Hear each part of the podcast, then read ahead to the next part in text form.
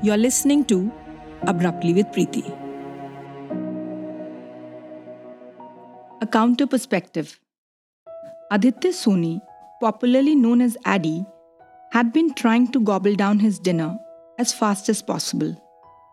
His eyes kept running back to the clock. The moment it struck 10 pm, he leapt to his phone and speed dialed his wife, Zeen's number. The call was answered within two rings and seemed to have calmed his nerves. Addy and Zine spoke for 20 minutes and only hung up after Zine's coffee break got over and she was expected to log in to her office ID and resume work.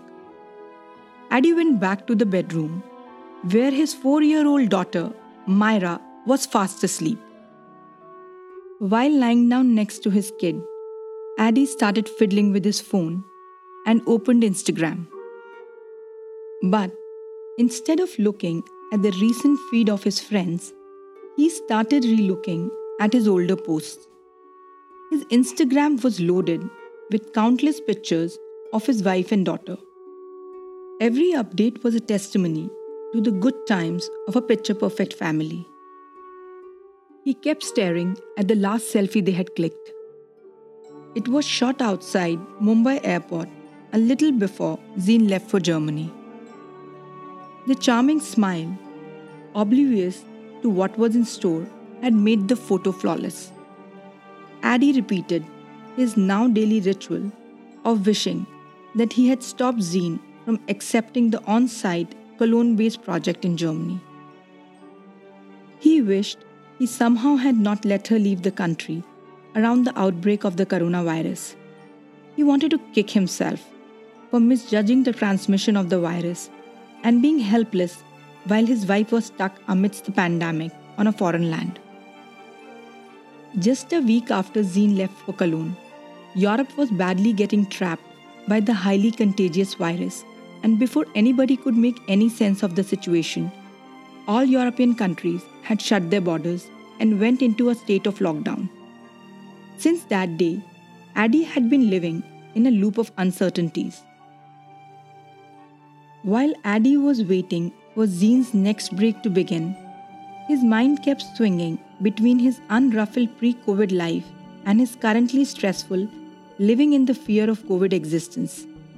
This pandemic had wrecked Addy's life on more than one count. While on one hand, his wife being stranded abroad was giving him sleepless nights, on the other, he was grappling in trying to strike a balance between house chores, Myra's homeschooling, and work from home setup. A phone reminder to place an online order for kitchen supplies got him back to reality.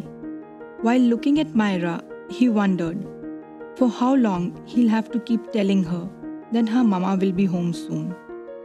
But he knew that in reality, they were in a catch 22. Now, when things seemed to be improving in Germany, India was seeing a spike in the number of COVID patients. Addy's mind was still preoccupied in their predicament when Zeen started buzzing him. They fondly spoke about their pictures on social media and the happier times when these pictures were clicked. Suddenly, Zeen asked Addy why he kept looking at their old pictures. With a little surprise in his tone, Addy replied, I'm stating the obvious. These photos remind me about the wonderful times we all had spent together. Zine was quick to add Precisely, our social media pages are only displaying our happy events, but there is no evidence of the time when we were stepping on each other's toes. In an annoyed tone, Addy replied, Oh my god, it's unbelievable. You're bringing that up now? The time was different. We both had an overdose of each other, hence, contemplating a break from each other was natural. Don't get mad, Addy. I'm just giving you a new perspective to look at this forced separation, said a calm Zeen. Hmm, I guess now it's the me time that we always wished we had. Addy's trailing voice summed it up. The Struggle series was a product of the pandemic, but its stories are universal. If this tale touched you, I would love to hear about it. You can find me on Instagram and Facebook at Stories by Preeti or email me at preeti at colouredchalk.in. For everything else, check out my website preetishah.com. Don't forget to subscribe to this show on the podcast app you love. We are available everywhere. Thank you for listening. Until next time.